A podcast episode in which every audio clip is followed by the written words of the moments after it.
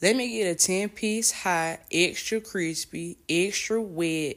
Let me get a blue cheese. Matter of fact, two. I want celery and fries and, and a peach drink. And make sure my fries is hot because they was cold last time.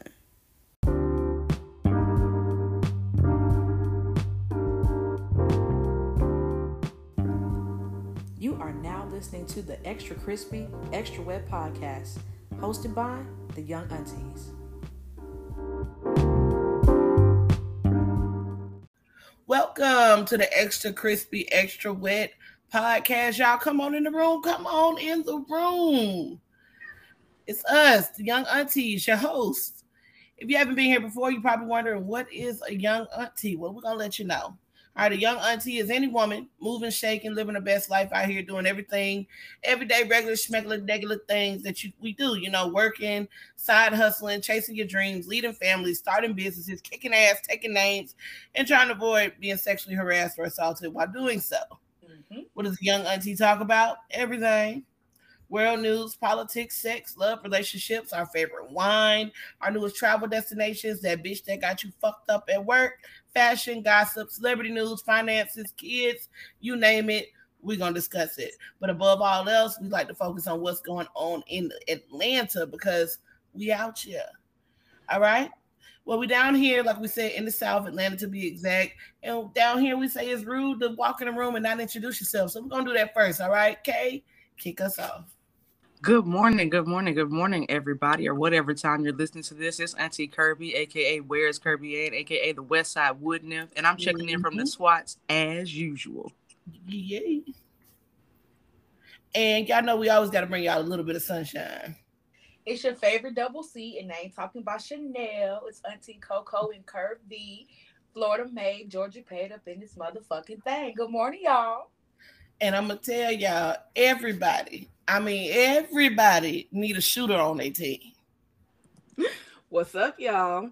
Uh, that's why you got Aunt Kaylee here, aka Killer Kaylee with no kills, aka the original Kaylee, established in 1985. Hashtag stop gentrifying my name.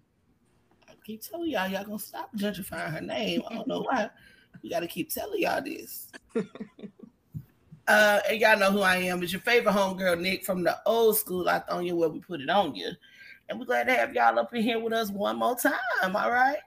Um, Jazzy's not here this week. She should be back next week. So if y'all looking for her, you know what that is. Um, I don't know if we um doing a do we got an auntie today? We do actually. Um right. I'm gonna give it to somebody that everybody knows, but everybody maybe not everybody loves, but Monique, our our loving uh I love y'all for real, Monique. I actually wanted to make her auntie of the week this week because you know we need to give people their flowers while they're mm-hmm. here and while we may not always agree um although i mean i'm perfectly fine with things that and how they went down we may not mm-hmm. always agree with each other we do need to give each other acknowledgement and recognition but y'all know auntie monique uh, aka Monique Angela Hicks, uh, the Academy Award, BAFTA Award, uh, Golden Globe Award, Screen Actors Guild Award, and Grammy Award uh, winning um, actress and stand-up comedian. Just reminding everybody, maybe you forgot about the Parkers, maybe you forgot about Phat Girlz. Welcome home, Roxanne Jenkins. Um, shout out to UPN, the only black network we had is, uh, besides BET, and then that got crushed. But here we are. But just giving honor to her in the career that she's had and the fights that she's had to go through as a black woman and also as a fat black woman um, in the entertainment industry uh, oftentimes uh, black women in general are not taken seriously. So we want to honor her. Thank you for all of the laughter. Uh, thank you for offering up even uh, your relationship. While again, it may not be something that aligns with everybody, I appreciate that she was she's willing to be open and honest um, and have a different perspective um, and a different way of doing things. So, Monique, thank you for all of your contributions to entertainment. You've made us laugh. You've made us cry. You've made us question uh you know some of the people next to us and so we appreciate you um and uh that is our auntie of the day oh, well i'm all for monique me too um, used to be um, so fly to me like on tv like uh a bigger woman, you know, plus size and be fly as fuck. Like they weren't fucking with her when it came. They to weren't wardrobe. They, like they she weren't. was that. She was that girl. Still is that girl. that girl. yeah. And and a lot of people forget and she said this. And I know people kind of like hummed it, but I'm like, no, if you think about it, she is she is the most decorated comedian, mm-hmm. Mm-hmm. including an Oscar. Well, I uh, respect uh, Monique just because. Sorry to cut you off. I'm sorry. Um, mm-hmm. I respect her too because a lot of times plus size women can be typecast as the side friend or the goofy, the funny fat friend, slapstick, right. type, Melissa McCarthy type, and she never, you know, was interested in that. You know, like she took full ownership of who she was, her body, and like I'm sexy too. Shit, y'all know y'all like it, y'all see it. Mm-hmm. That's so true. That typecast, It's definitely true. You can only be the fat funny friend. Mm-hmm. And she's definitely stepped out of that. I'm looking forward to seeing what's next. I see 50 got her in a, a, a role like he said he was gonna do. so I'm looking forward to seeing it because one thing about it, Monique can act. Mm-hmm. Mm-hmm. She, she, actually is talented. She's not just, you know, somebody that they throw out there that's really not able to do the job. She's really able to get the job done to the extent of winning an Oscar mm-hmm. um, for her acting skills. So I'm excited to see what's next for her. I'm glad she stayed the course because you know people really had tried to count her out for a while, and even in recent times, seeing old boy, uh, what's his name, come out and apologize. Uh, uh Lee Daniels. Daniels. Yeah. yeah. Even seeing him come out and apologize and admit, you know, that they were wrong for how they treated her. I, I think, you know, she she's being vindicated and she she's gonna have her second win. Mm-hmm and we here for it. So that is our auntie of the day. I love it, Kirby. Thank you. Thank you. Yes, yes. All right. And Kirby, ready for this menu, girl? So I'm gonna try to keep it cute and sweet with the Atlanta news. We have a number of things going on. We picked out some like fun stuff, some interesting stuff, some things that you want to keep your eyes on. So I'm just gonna go with it. Um, the first thing that I want to chat about in Atlanta, and I'm actually going to probably participate in this later on this evening, is actually um, the Art on Atlanta Lantern Parade. Um, the Art on Atlanta, the Art on Atlanta Atlanta Parade lights up the West Side Trail this year. Uh, for those of you all that aren't familiar, that's a part of the Belt Line, the West Side part of the Belt Line. Um, they're going to do gigantic glowing lanterns and puppets.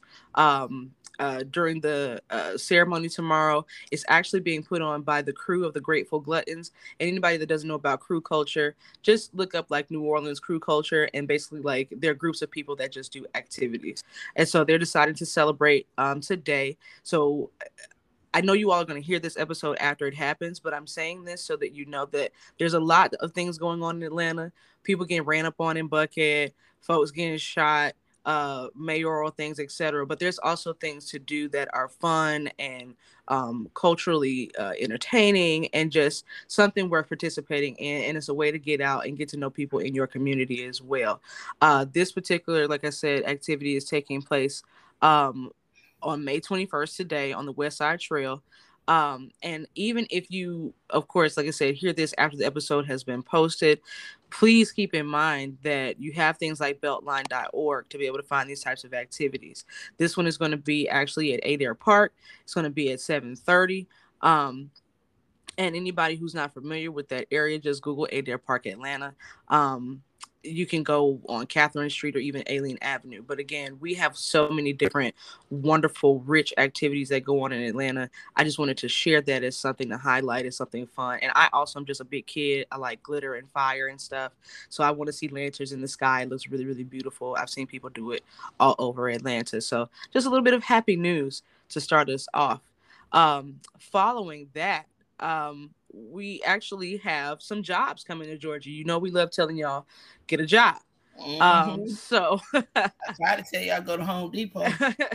They're always hiring. And if you don't like Home Depot for the reasons that you don't like Home Depot, wink wink, you can go to Lowe's as well, which is ran by black people. But we'll come back to that another day. Um, actually, Hyundai is announcing a $5.5 billion electric vehicle plant here in Georgia. That was actually confirmed this last Friday. Um, the Hyundai Motor Group CEO Jaehoon Chang made the announcement with Governor Brian Brian Kemp at the site of the future factory in Bryan County, uh, where state and local officials purchased a flat, sprawling track for $61 million last year in hopes of luring a major manufacturer. They had some conversation about it, and at the end of the day, I'm not sure where Bryan County is, and I'll find out for y'all. But at the same time, we got people driving from Macon and Alabama, Tennessee, and South Carolina to work in Atlanta. Um, while and also recognize we're you know in an inflated economy. Get your coin where you can get it. I'm not going to tell you what to do, but take a look into this opportunity. They're going to be hiring at least 8,100 workers uh, for that plant. Mm-hmm. And I'm not saying work there forever because at the end of the day, we all know how manufacturing can have a, a, deleterious effect on people's bodies. But it's an opportunity, and maybe you'll get to meet some people and learn some things and make some coin while you're doing it. So look into that. Hyundai is coming to Georgia in Bryan County, bringing 8,100 8,100 jobs, um, and we'll be spending approximately 5.5 billion in the Georgia economy. That's an opportunity for all of us in one way or the other. Moving on, um, Georgia's primary election. So, what we probably should have announced this in another episode. Uh, but again, as we mentioned to you all, we've been in transition in a lot of ways, but it's really important. Coming up this Tuesday, so you're going to hear this on Monday, but on Tuesday, you need to vote in the Georgia primaries. Uh, it will be taking place on May 24th. Um, according to the Georgia Secretary of State office, uh, Secretary of State's office, more than 565,000 Georgia residents have voted early in the state as of May 19th. So we're doing a great job. This has been a 189% increase from the same time in early voting in the early voting period in the 2020 primary election. And I don't care if you're Republican, nonpartisan, Democrat, go out and make sure that your vote is heard make sure that you use your voice to, your vote as a means of using your voice it is very important I, uh, you know, sorry if you missed the early voting. Sorry we didn't get to do an announcement, but you need to be there to make sure that you're participating politically in your community, especially if you want to be having conversations about what our government and what our community is not doing uh, on behalf of you. Um, another thing that I think would be interesting to highlight about Atlanta um, this week is that an Atlanta HBCU is announcing its participation in a $60 million collaboration to improve student outcomes. Um, you know, Georgia's historically black colleges and universities um, are actually teaming up uh, with HBCUs around the country to improve the social and economic outcomes for their students. This particular partnership is actually going to be backed by the Thurgood Mo- Thurgood Marshall College Fund and the United Negro College Fund. I haven't heard UNCF in a while, y'all. Do y'all remember all the different scholarships they used to try to get us to apply for in high school? Um, this is op- obviously trying to drive people to participate and enroll in to these particular HBCUs. The ones that are going to be highlighted are Clark Atlanta University, Morehouse College, and Spelman colleges um, are going to be among the inaugural participants. Uh, essentially, what they're trying to do is invest in the institutions that are doing the work with limited resources at this particular time and make sure that opportunities are being given to African American students, Black students, however you choose to identify. So we're hoping that that money is going to be impactful in those communities. Um, I personally hope to see that some of that money goes towards um, increasing STEM awareness and STEAM awareness um, in programs in college. Um, we need to continue to diversify our professional uh, repertoire in the Black community, if I could say it that. way. There needs to be at any given time uh, as many of us as possible as many different industries so that we continue to to potentially cultivate businesses um, that can serve the black community. So i thought that was something that was important to to highlight. Um, after that um, i'm actually going to drop the drop one of these so that we can move into something i think is more fun. Um, there's actually going to be a fireworks showcase um, and it's going to be the southeast largest reported. Um, it's going to be returning to Centennial Olympic Park. Um, essentially, after a two-year hiatus, which obviously, if y'all have been awake for the last two years, you know why we haven't been doing certain activities here in Atlanta. Even though Atlanta definitely stayed as open as the club throughout the pandemic, I'm still confused about that.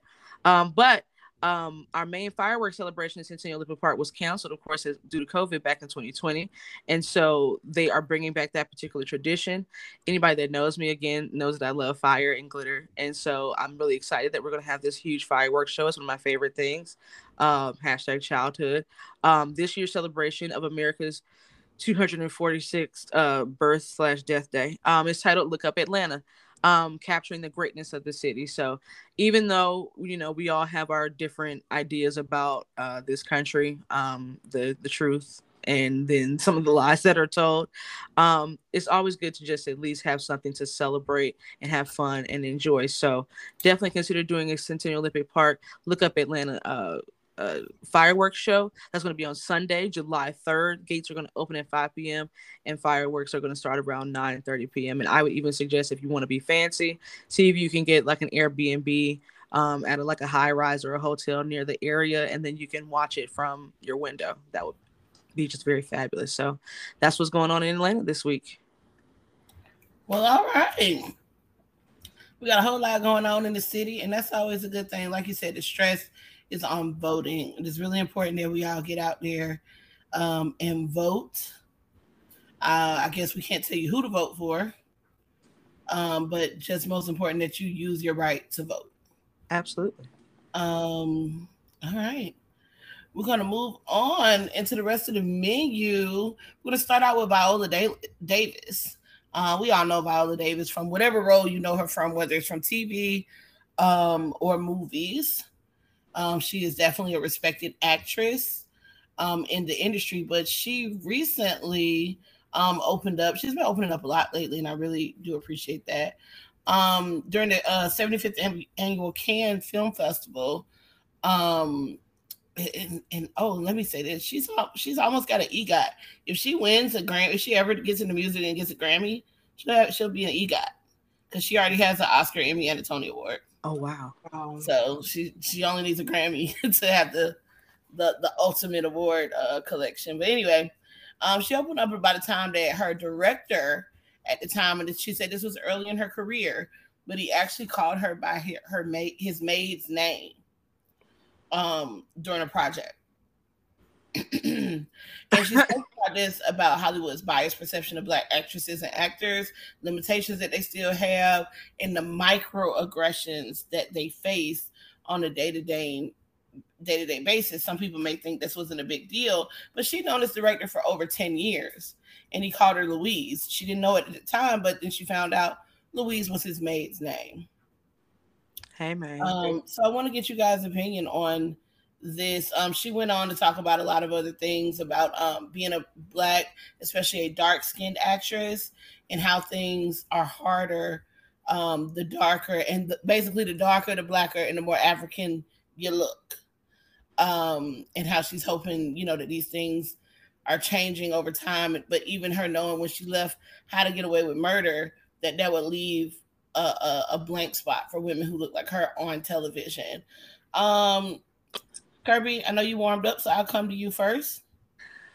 You know, it's just one of those things, you know, our our parents and grandparents and great grandparents and even further back into the generations um especially within our particular community always telling stories about how white people felt like we all looked alike mm-hmm. and that uh, kind of stayed with me throughout my life because I always thought it was interesting. I've always looked at us as this just very sprawling, huge spectrum of people. There's so many different versions of us. I couldn't understand how you would mistake one of us uh, for one another. Um, there's that age old issue around uh, calling Black people monkeys and gorillas, etc., that drums up that energy in me to hear that. Like Viola is such a strong presence and detail oriented human being. I don't understand, especially in the way that she executes her craft. How do you mistake her for the woman that helps you in your house? That right. just like it literally just doesn't make sense to me. So it's like I can't even. I, I'm not even in a place anymore uh, to be able to be vitriolic or upset. It's just like pay her for her pain y'all need to put an extra 10 million dollars on every single you know film that she does. Like this is just this is such high levels of disrespect. Like you could at least Like I'm not even asking you to be able to distinguish between all the black people in America, but there are only but so many black women in Hollywood, even still in 2022, and you manage to not be able, and that includes the people who are working on the sets and working in your homes or in, in a service capacity to you. There's not enough of us there for you to be mistaking any of us. And it's just it's just very confusing to me. That's that's where I'm at with it. Yeah, Kelly, what do you think? Um, yeah, totally, totally agree. Um, I'm so I've been very not happy, but appreciative that Viola Davis has been opening up more about her childhood um, mm-hmm. experiences and then also her experiences as she has, you know, transitioned and moved into adulthood and the hardships she continues to face. And she is such a strong, clear, vulnerable voice where you feel the pain of it, but she doesn't wear the pain. Um, mm-hmm. but that is someone who has just definitely endured and, and persevered. Um, and so I don't, I don't know, just hearing her story and, and how she came up and like you think you finally made it to be mistaken for, I'm sorry, I'm just gonna say it for be mistaken for the help. Like really? Yeah. Like really? Come on now. And that's no disrespect to anyone who works in those industries. No. Um, and do that backbreaking work. But I know it's insulting. That that had to have been insult. Like, come on, man. Like, do you only know two black people? Like, we must be the only two black people you know. It's very possible in some white spaces. Um, but you know me for 10 years on top of that. 10 mm-hmm. years. And you still see me and your maid on the same level. That's how I interpret that. Um, and I, I know people will hear this story and, and, and, probably non, you know, people who aren't of color probably hear the story and say, oh, it's just a mistake or it's just a gaffe. You probably just misspoke. No, we deal with that constantly. And to Kirby's point, like, I, I think we constantly are viewed as a monolith, one dimensional, just black woman character. Um, and that's where the offensive part of this comes you know comes into play for me. Um and then also just you know like how she detailed like you mentioned um nick just the continued hardship she's had to face being a dark skinned black woman in hollywood um the roles that you know the limitations she's had um, how certain movies, you know, are very unlikely to be made passion pro- or projects, not even passion projects. I shouldn't even call it that. Um, there will never be a black eat, pray, love, like right. one day. Um, but not if I got something to do with it.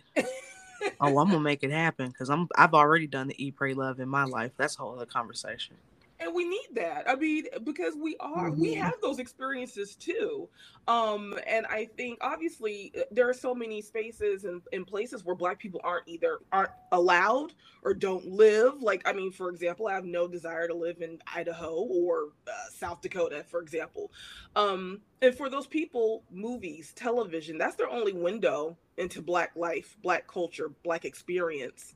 Um, and that's why it's so important to tell diverse stories um, so it's just unfortunate that this happened to her. But I'm so glad that she keeps just she's just saying it, man. She's saying it all. Um, but like in such a way that it's like you cannot even be offended. Like if you are offended by her, you just want to be like you're trying to be.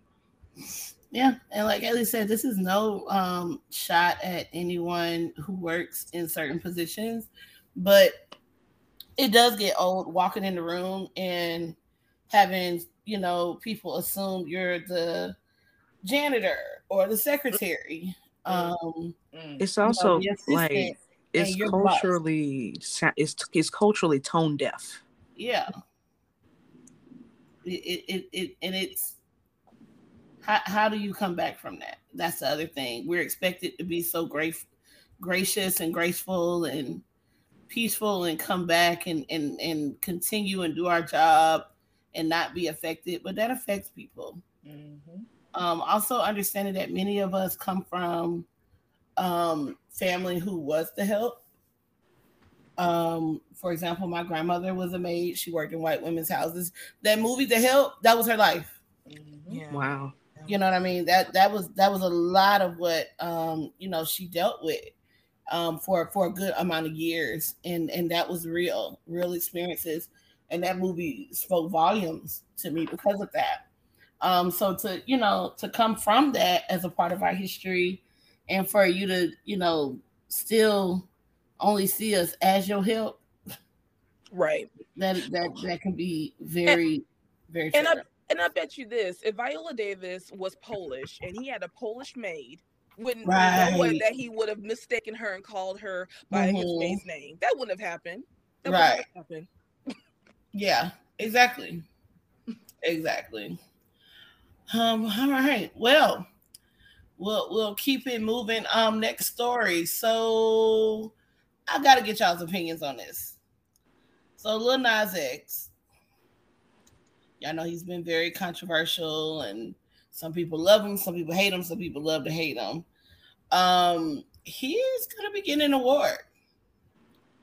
Uh, what award, you ask? He's to receive the Hal David Starlight Award for the upcoming Songwriters Hall of Fame ceremony, you guys.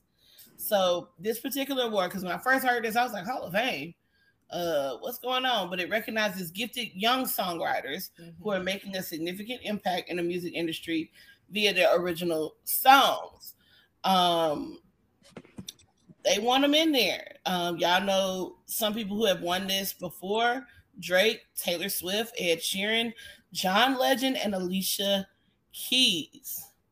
Um, they, the article goes on to say the honest lyrics of his debut album Montero have inspired and influenced so many young people in the LGBT LGBTQ plus community. Um, now, Lil Nas X has not had an extensively long career. He is very young.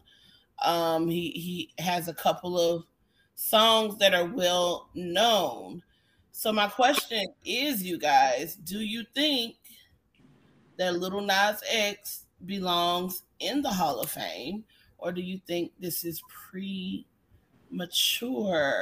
Ooh. mm-hmm. Kaylee, did you have anything on this one? I mean, uh, with, with, the not much, not much of value. Um, but in the context that it is for like younger or upstart or you know newly starting um performers, that puts mm-hmm. in context for me. So that makes more sense. I would knock the hustle. Honestly, um 30 year old woman.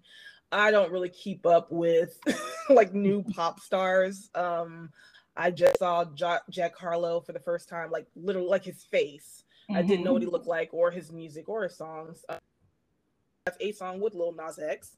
Um, I know two of Lil Nas X's songs, but about him, I don't know his lyrics but if his lyrics are anything like what he is putting out there just i mean what i know about him or what i think about when i think of him is um, daring strong confident that is, he seems to be reaching a lot of that might be on the spectrum.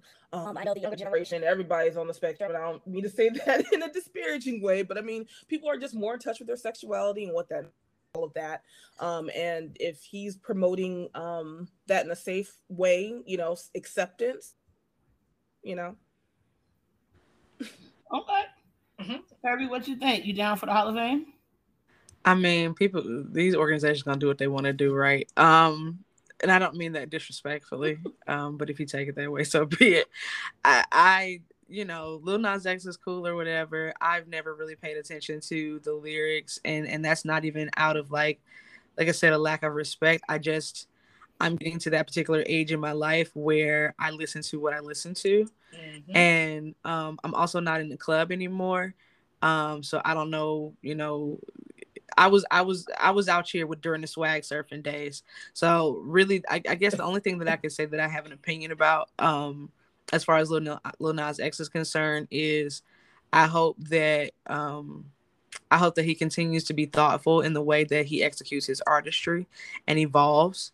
Um, and I hope that getting an award like this continues to inspire him to do his best artistically, uh, whatever that means for him. But I really have no idea about him or his fans. I'm gonna be honest with you. All right. Auntie Coco. What um, are you here for for the Hall of Fame? It sounds like a participation award to me. Uh, um, oh, okay. I'm not like no. I'm just being honest because I. It, it could be because I'm not in his generation. I don't listen to his music. The music that I have heard, it didn't touch me. It didn't do anything to me. I don't. It didn't know. touch you. No, it did not. It didn't do it. I don't even know what he's saying. You know what I'm saying? Like, but maybe I'm just not into it enough to care what he's saying.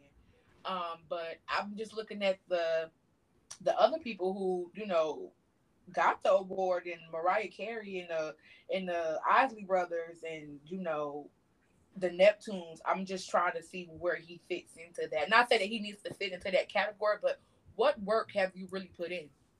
Like I that's that, that's but you know, like I say, I don't listen to his music. So he might be out there doing the damn thing, but I'm just I mean, he just got popular. You know what I'm saying? Like he during the pandemic, to be honest. That Old Town Road took them kids up and through there. You get what I'm saying? like them kids love that song. Um, so that ain't his song. So, but anyway, yeah, all I'm gonna say I mean, is congratulations to him hopefully it does inspire him to be better. You know, he grows, whatever that means to him. But yeah, that's my take on it. Yeah, I mean, like the song, like on the Old Town Road, had a chokehold on every elementary school across the country. Yes. Um, but that kind of goes to another point. That you're honoring him for his lyrics and songwriting, but nobody was really paying attention to the lyrics because mm-hmm.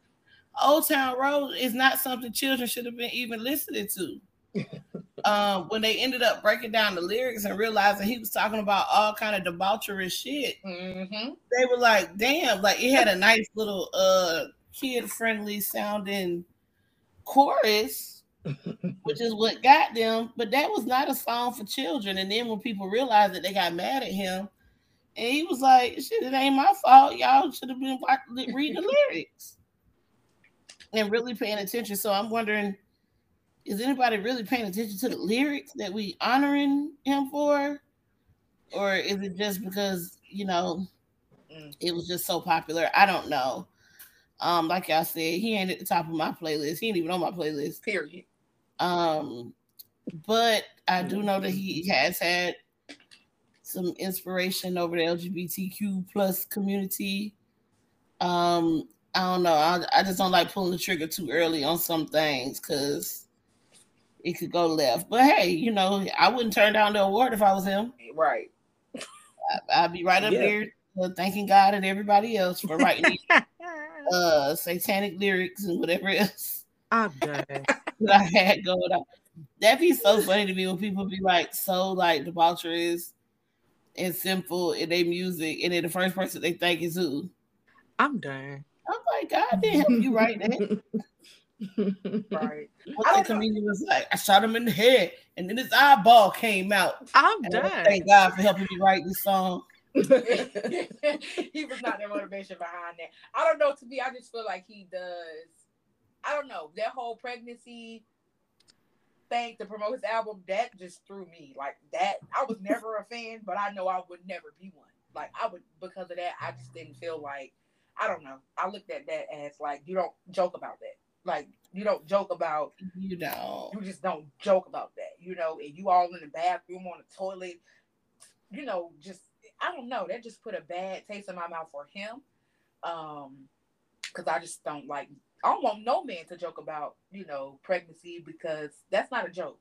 People, women well, and children like men are always inserting themselves in in the subject of um pregnancy and carrying babies. Mm-hmm. Um, they even want to you know, control the laws around it. So, not surprised. But I try to separate that from his music and songwriting as it pertains to this award. So, I don't know. Like I said, if I was him, I ain't turning it down. I'm still taking the award, and y'all can feel how y'all want to feel about it.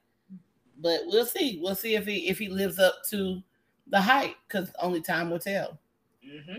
Um, time definitely told us that this um, blessing was coming. Rihanna uh, welcomes her baby boy into the world, Kirby.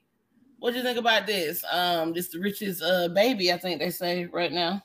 Yeah, super excited for Rihanna, and you know, I, now don't get me wrong, I still stand firm in how I feel about about uh the circumstances, but I'm just really excited that that young man got here safely.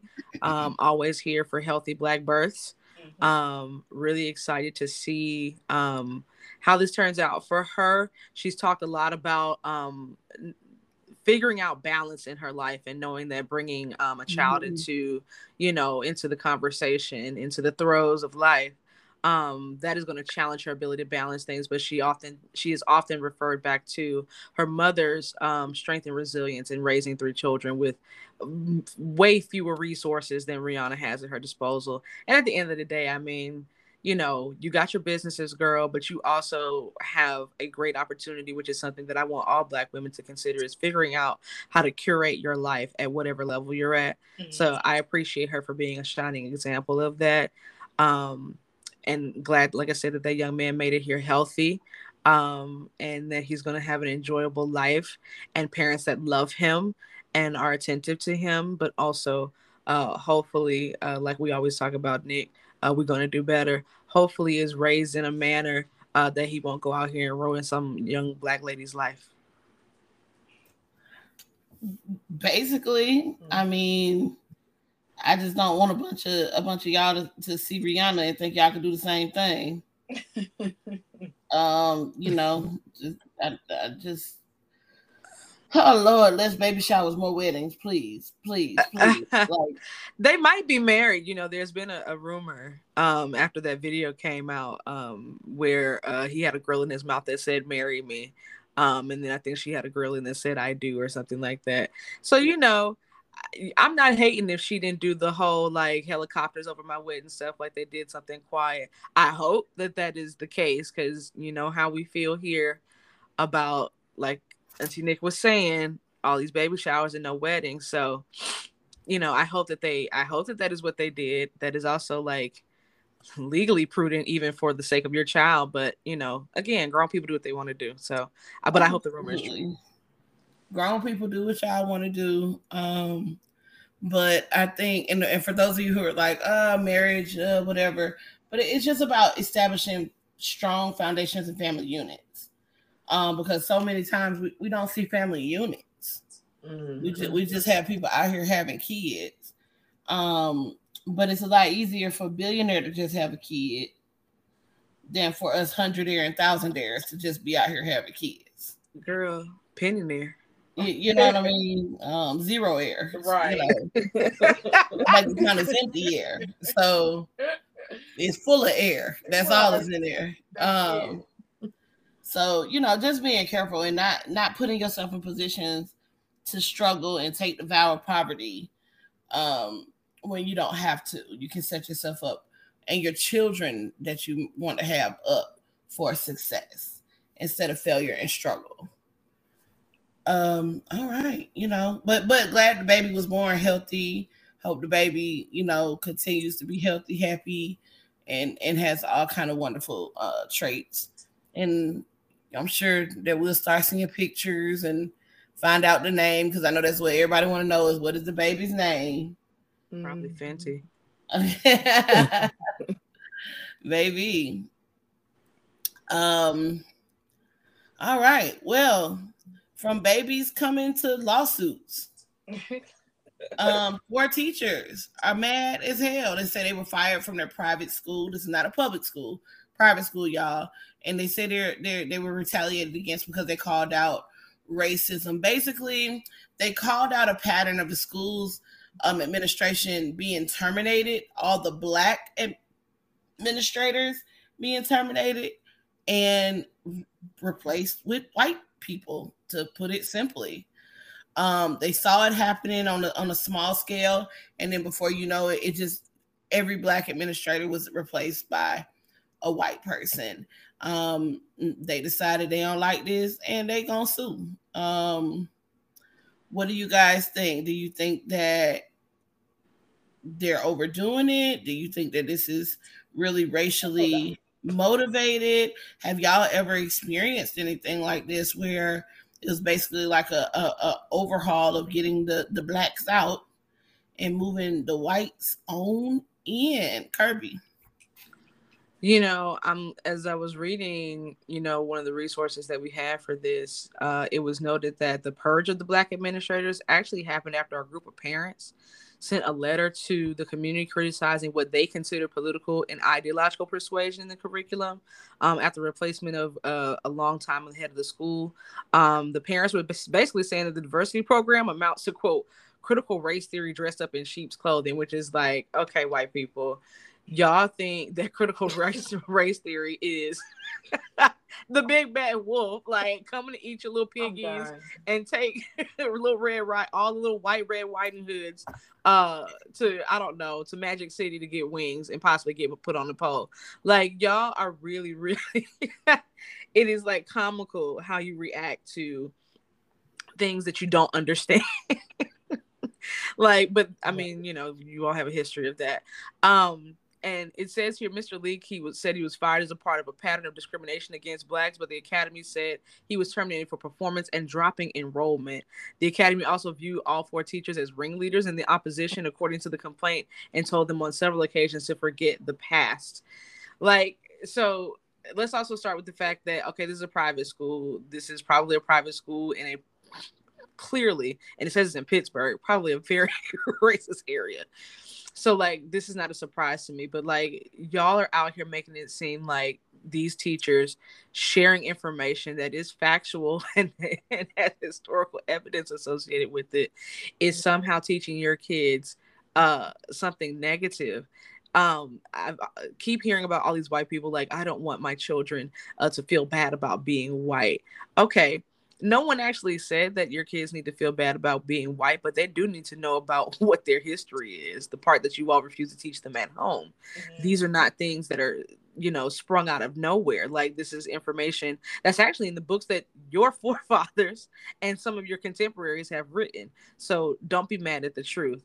I am proud of those administra- uh, those administrators and teachers who were being honest with their students um, at the same time, this is also a private school, and because I'm a, a, a citizen who believes um, in private schools, at the end of the day, this may not be the place where y'all need to stand on a, on a hill and try to die on it. Um, just maybe even as a as a black community around that school, pull the children out, all the black um, staff and administrators go ahead and leave and move on.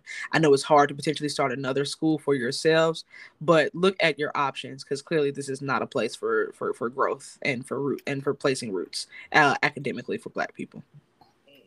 Um, great points there because I think some people were looking at this from a scope of public school and understanding that public school and private schools operate totally differently. Um, Auntie Kaylee, what are your thoughts on this one?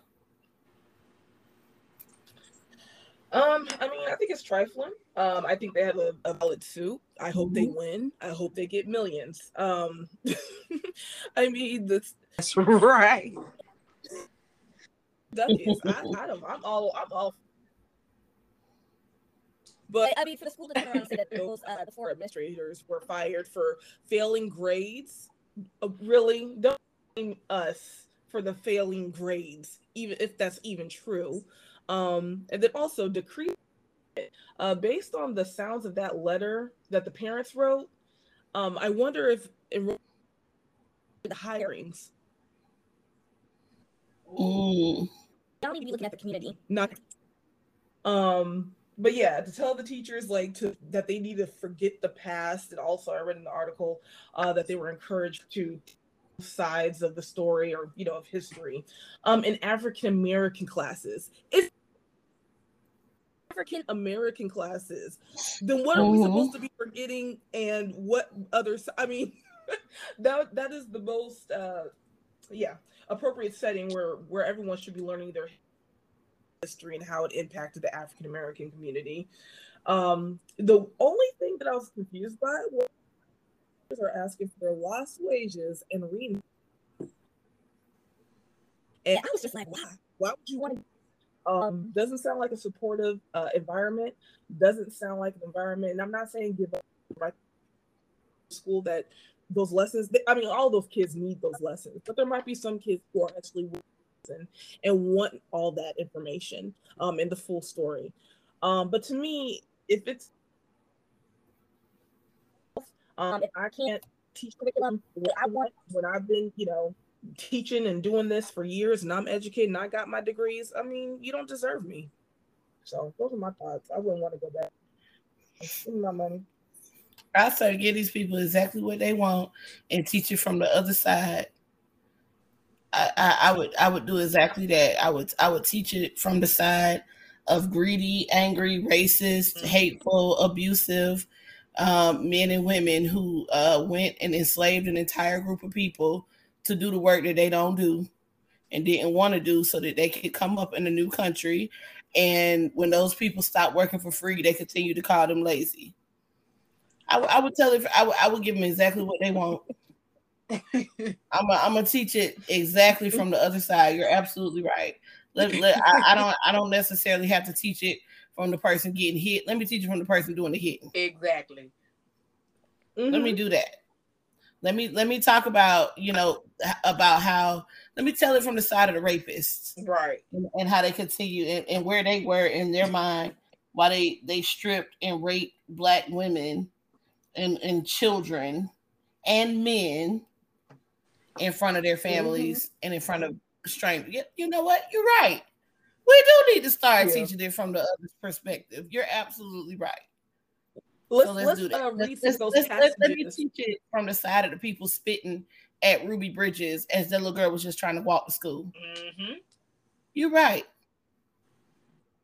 You're right. We need to start being more Yeah, sensitive. some those So passages in their send out some journals and their diary. There you go. Let's let's read some of those aloud in class.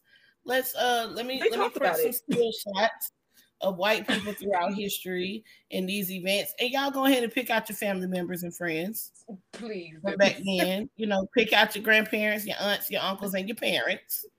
Let's let's highlight them and let's talk to them about what was going on at this time. You know, we see you throwing rocks at little black children right here. Tell us your perspective because we we don't give you a chance to speak. Let's do that. Keep I'm all for the it. past. I'm just saying, you know, be careful what you ask for Yeah. because either way, it don't look good. Right. Um, something else that somebody felt didn't look good was Beyonce. BeyHive, hold on. We don't want no trouble. We don't want no smoke. but uh recently, and I don't know what brought this up, um, but the story about Beyonce and Sean Paul doing Baby Boy. Y'all remember that song? Baby Boy, you stay on my mind. It's one of my favorites. Um, That's my It top. was Fulfill really my early. fantasy. Beyonce going solo. That was one of her um early projects.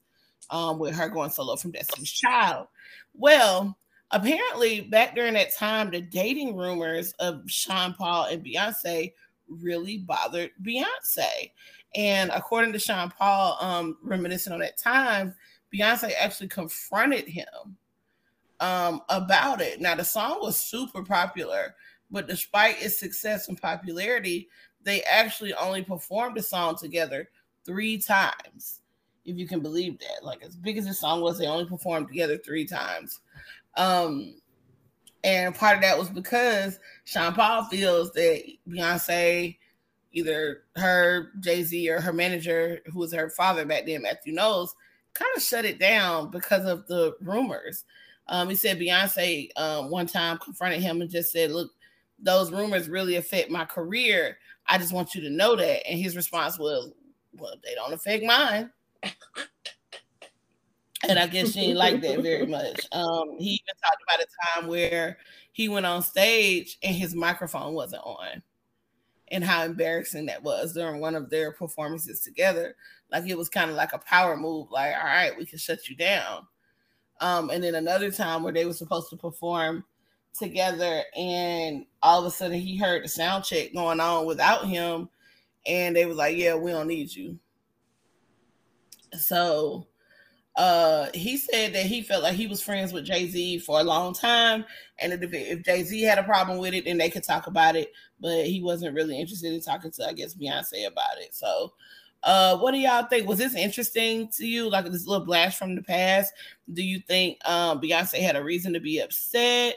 Do y'all think it was because of her career or her relationship?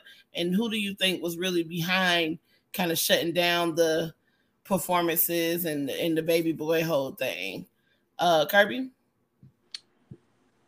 I have no idea. I feel like that was a big machine, and so the people could probably do whatever. And the finnock that they wanted to do as related to Beyonce, she was a commodity and still is a commodity to them. And that's kind of what stands out to me in this story more so than the story itself. Is like I understand like hashtag protect black women, like it's kind of in, a little bit uh, in the wedges of this conversation, but it also feels like this very like predatory overprotectiveness uh, that we've seen out of Jay Z and out of Matthew Knowles in a way, um, and to a degree, even maybe a competition between the two as relates to the adoration and attentiveness that uh, that they were trying they were seeking out of out of Beyonce. Um, at the same time, she's grown, she's her own woman, so obviously she was able to step to Sean and be on some rah rah shit, and he was like, I don't care. So, um, you know, it just seemed like, okay, here we are with the shits. Um, I feel like Beyonce probably would fight a dude, um, contrary to popular belief. So I wouldn't be surprised if they had like a little, little, little, little situation. Like she was like, "All right, look, look now." And after he didn't listen to her, she was like, "All right, well, Daddy Jay, get him." Like it was kind of one of them type of situations. So you end up getting embarrassed behind the situation. It's unfortunate, sir. Coco. One thing a man gonna do is run his goddamn mouth. They just talk. they just be talking about absolutely nothing. First of all, I read the article, you know, because I really don't believe I, I believe he's putting um 20 on 10 with the whole situation. Mm-hmm. Um, because you they asked you, did y'all ever hook up? The first thing you said was no, but I wish we did. She's beautiful. That's why, like, that's why she shut you down because you're being a weirdo. All you had to say was no, it was never nothing like that. I don't know where the rumors came in at. That's it. Go like I'm here to talk about my career. Like I'm not here to talk about what y'all think happened between me and Beyonce because nothing happened. But what he do? Feed into it. Because one thing a man gonna do is just talk. They just run their mouth. They go honestly. Um like no for real like you, she didn't need you like she she didn't need you she she don't need you obviously so it's like who really is out here fishing trying to bring up something old like nobody has been stun Sean Paul and Beyonce hooking up in years. Who's nobody? After that little song came out, first of all, y'all didn't even shoot the video together. So when would y'all have time to hook up? You didn't record it together. You didn't shoot the video together. So when would y'all have had, had time to hook up? all you had to say was, no, I didn't hook up with her. I don't know where that come from. This, that, and the third. But no, I wish I did. She's beautiful. I mean, it was a sexy song with sexy people and sexy rumors. Like, you're being a cheese ball. you're being a cheese ball. Like, I can't stand, like, you're corny, my guy. Like, I don't know. But I'm just think I really yeah. think nobody asked him that. I really think he brought it up, and I really think he just wanted to get some attention. But people should know, like getting attention off Beyonce and Jay Z, that's not the way you want to go because they're gonna blackball your ass if they like they don't like that. You get what I'm saying? And the BeyHive, something wrong with them. We like y'all, but something wrong with y'all. You know what I'm saying? So I don't know if that's the right way to go. I really think he did the I really think he did the interview to be relevant because I'm still trying to figure out why are we talking about that because nobody even cares. Nobody asks you that. And that's just my take on it. Well, one um thing I can tell you is if you want to get pissed off, try to step to somebody from Jamaica with some serious shit. Cause yeah. they gonna play you to the left, like you know what you worried about. It's all good, and you just gonna get angrier. But I can also say, if there's one group of women, a group of people who can uh, counter that with some shit, it's Southern women. Cause we know how to get shit done. So I think Beyonce tried to step to him, you know, on, on, on a professional tip. He played it to the left. Something I didn't like was that undertone of I ain't gonna talk to you, but if he's yeah. offended, I'll talk to him. No, it's not about Jay-Z, it's about me. Right. My career. Fuck Jay-Z. This ain't got shit to do with him. Um, and I don't like that undertone of mm-hmm. you know men who do that. That only if a man is offended or if he have a problem, then I, I, you know, then I'll address it. No, I have an issue. I'm the one who worked with you. I'm the one who's being talked about, not him.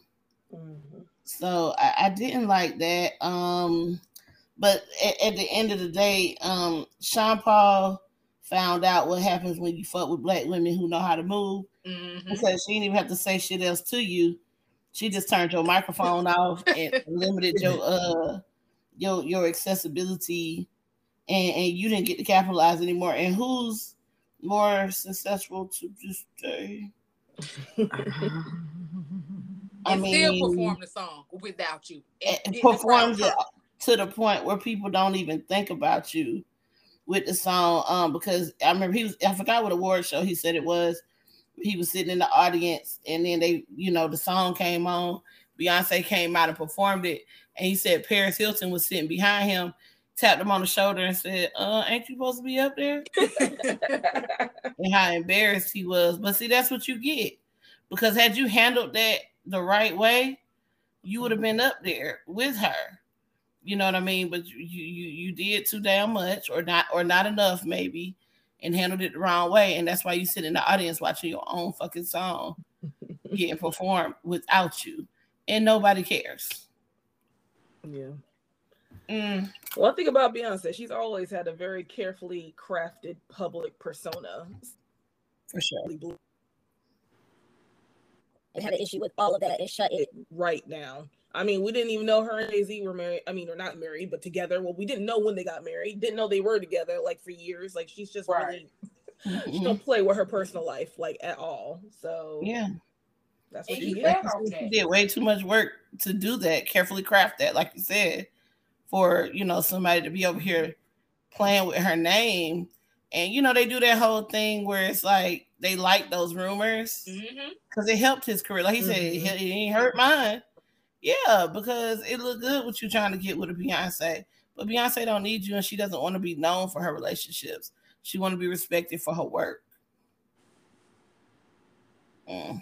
Well, all right, an artist who I don't think give a fuck about being respected, Kodak Black.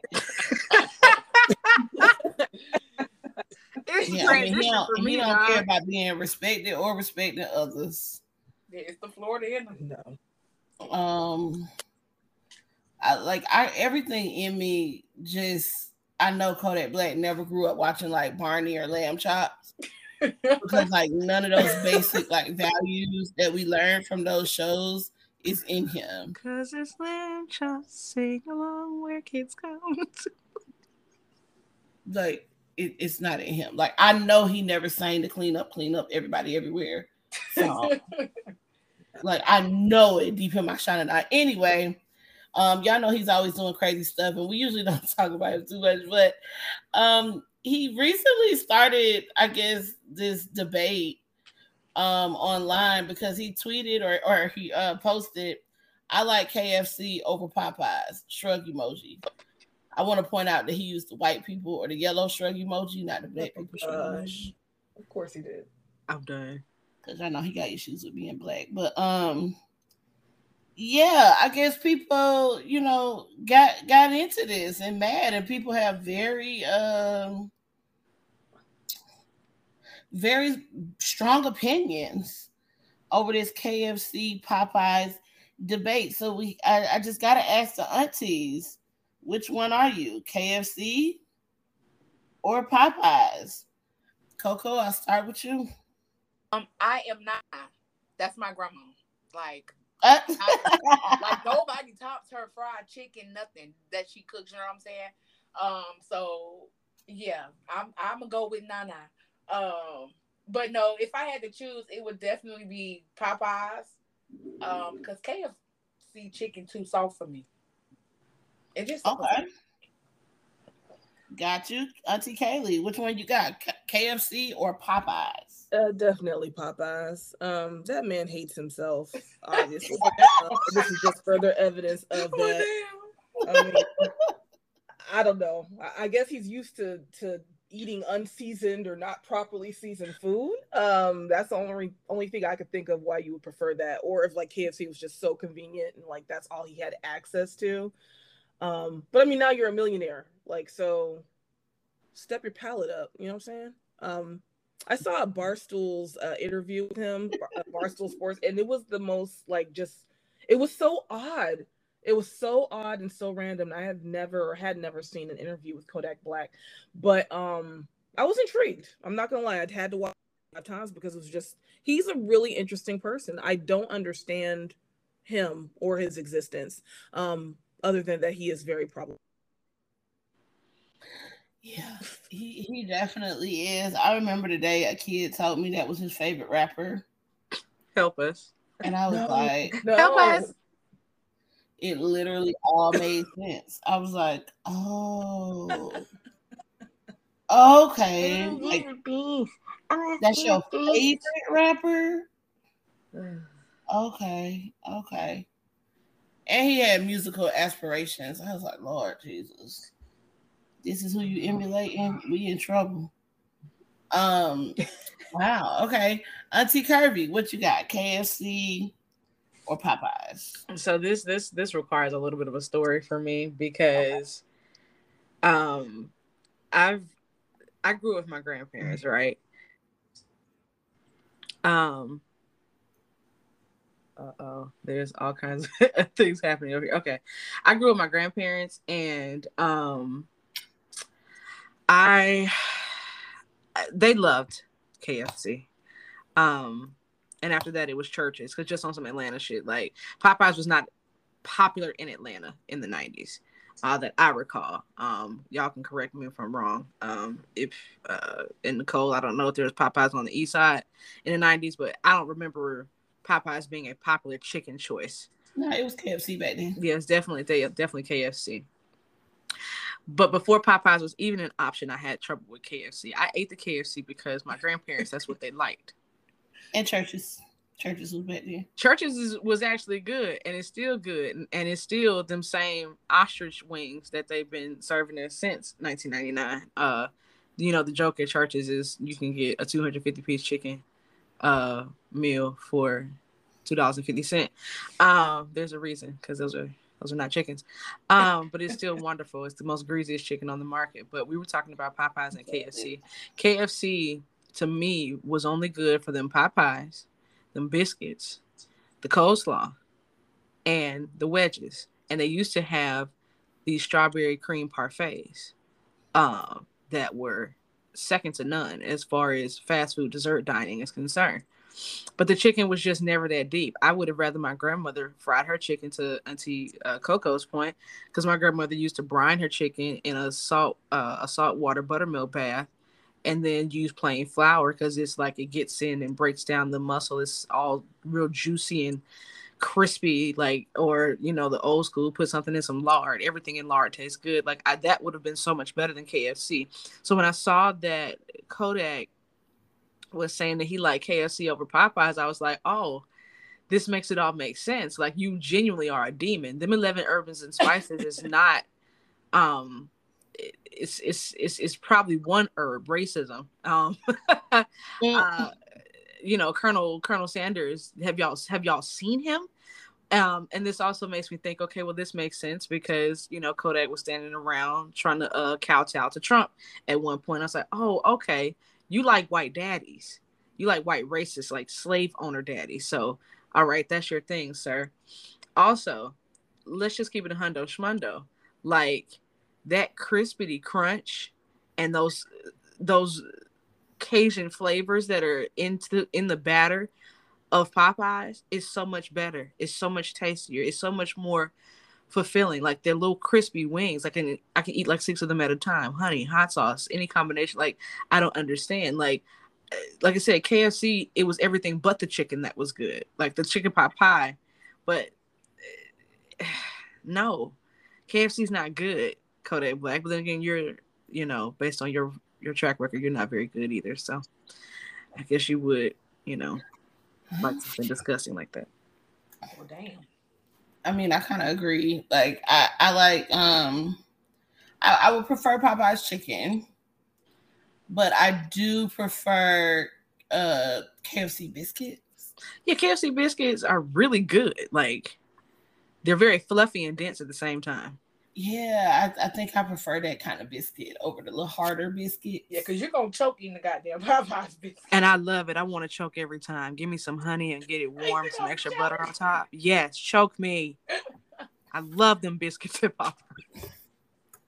I mean, like, yeah, if you ever want to torture somebody, I'll make you eat like three Popeyes biscuits with no nothing to drink. Come on, cinnamon challenge, because that's basically what you're doing at that We're gonna end it all. Gonna end it all. That is just pure torture. Um, but yeah, so but uh, I mean, is what do we expect anything else from Kodak? I mean, the women he with would prefer the, the wet ass KFC chicken. that's that's what they would want, right? KFC chicken is wet. I never know.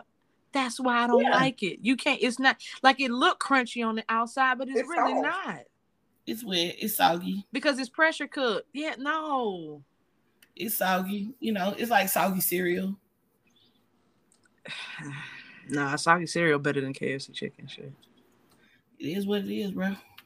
You wouldn't buy you wouldn't buy your ce- cereal soggy. Nah, you're right. You have a point. You are accurate. Okay. I would not. I would not. Like just like if it was like, okay, there's nothing else to eat.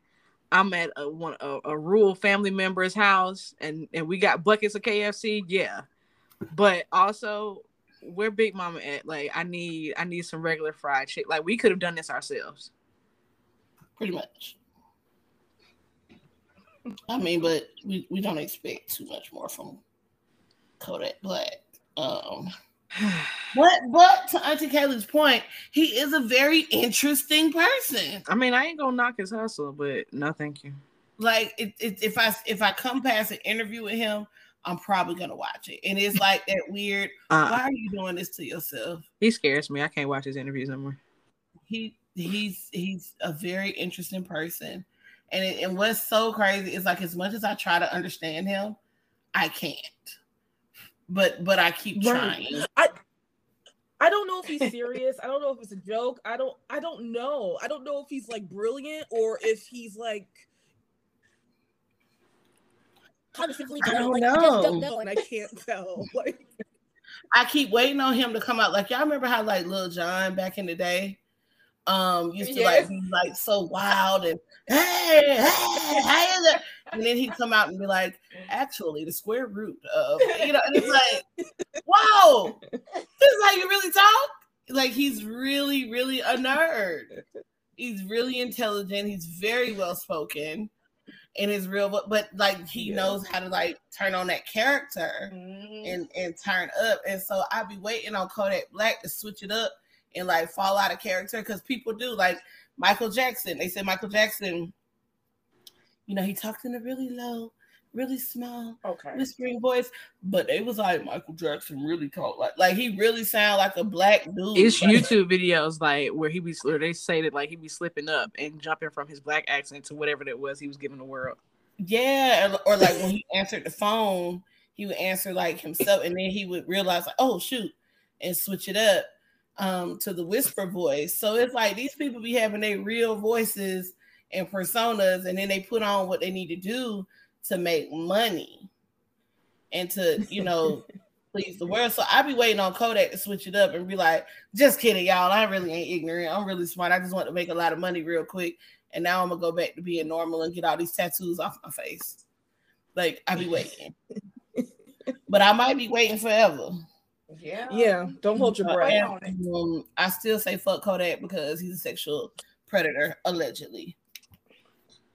That's a Yeah. legit. Okay, dude. No. I mean, I'm gonna say alleged because I don't know if it's been uh proven in a court of law. So I'm gonna say allegedly, but um, like Katt Williams said, don't nobody tell the same lie on you for 20 years. And you know, you keep, keep saying the same thing. I mean, like, all right, what's going on? And you know what? The craziest part is women still gonna go to his room. They still Yeah. gonna talk to him. You gotta Ugh. tell me what you got one time to tell me somebody a creep. Sir, I don't know. you right. They keep having his babies because he just bought his uh most recent baby mama a push gift. Mm-mm. Oh Lord Jesus. It's not remotely attractive. Like he just he looks like uh, like a creature, like a He Oh. looked like them racist cartoons they used to draw. Yeah.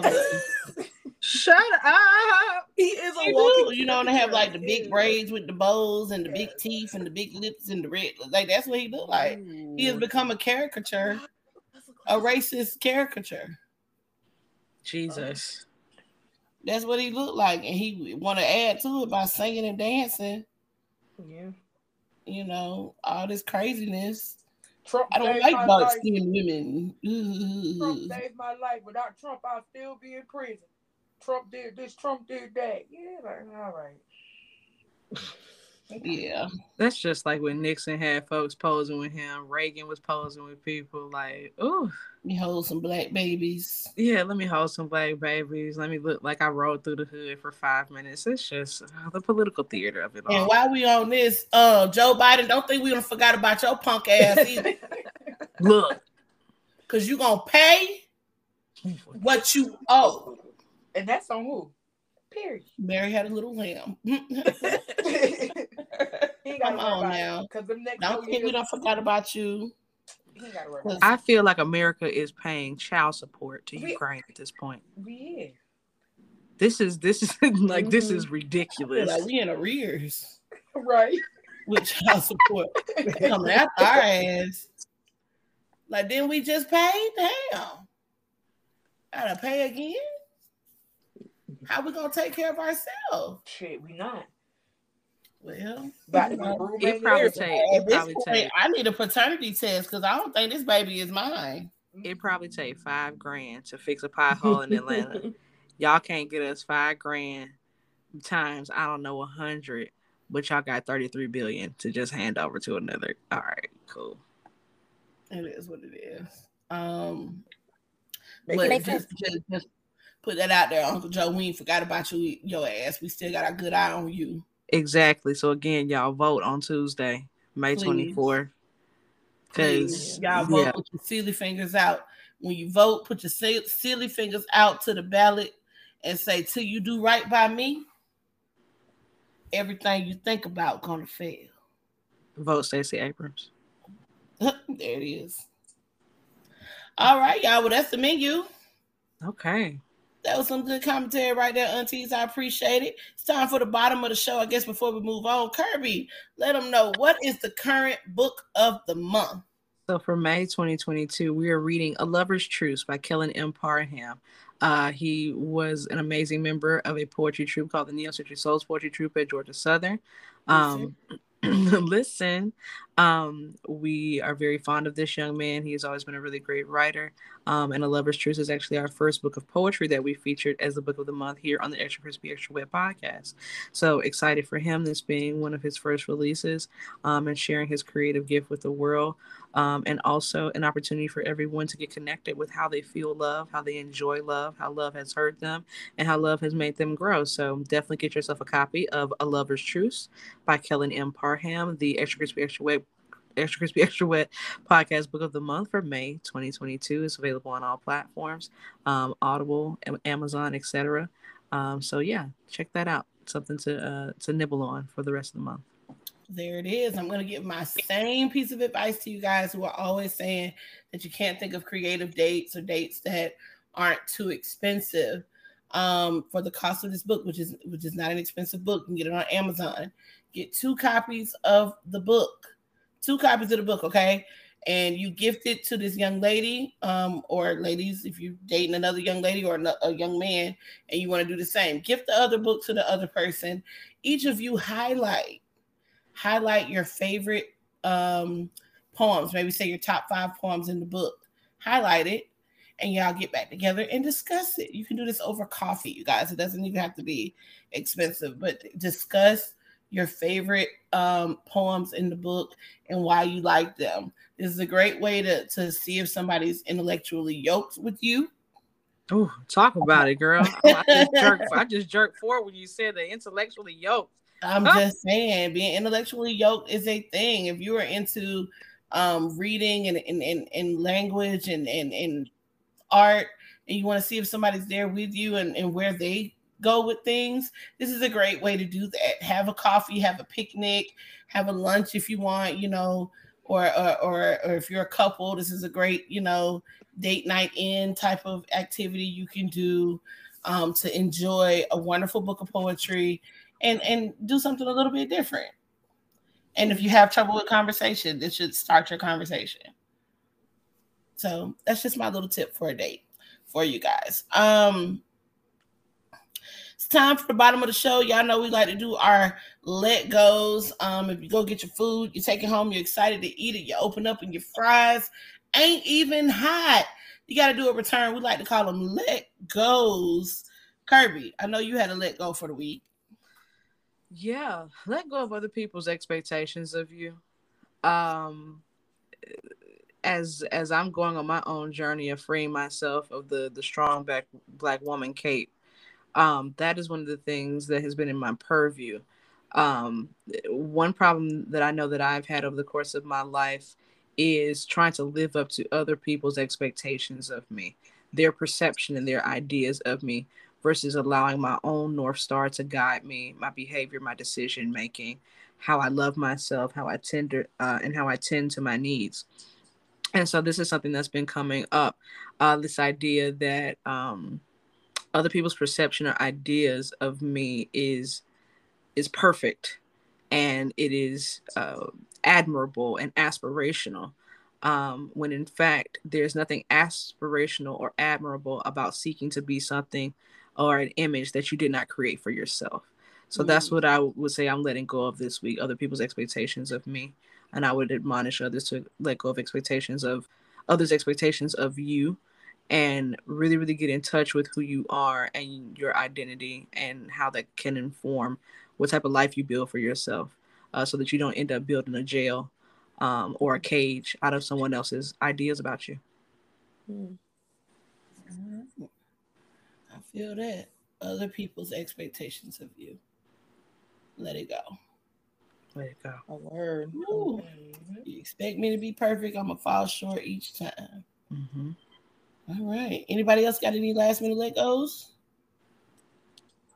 All right, we're gonna go on to that good old to-go box. Y'all know what that is when you go get your food, or you might be at that good old cookout or get together and they got extra food, you got a little leftovers, you gotta wrap it up in that good old aluminum foil or that styrofoam plate, you take it home, put it in the refrigerator, eat on it a little bit later. We like to call that our to go box, something we want to leave you with. All right, y'all. Who was it? Uh, Coco? Was that your uh, to go box? Mm-mm, that's yours. That's this yours. Oh, okay. I'm the only one to go box. Okay, so I want to give y'all um two things in this to go box. One is handle your business.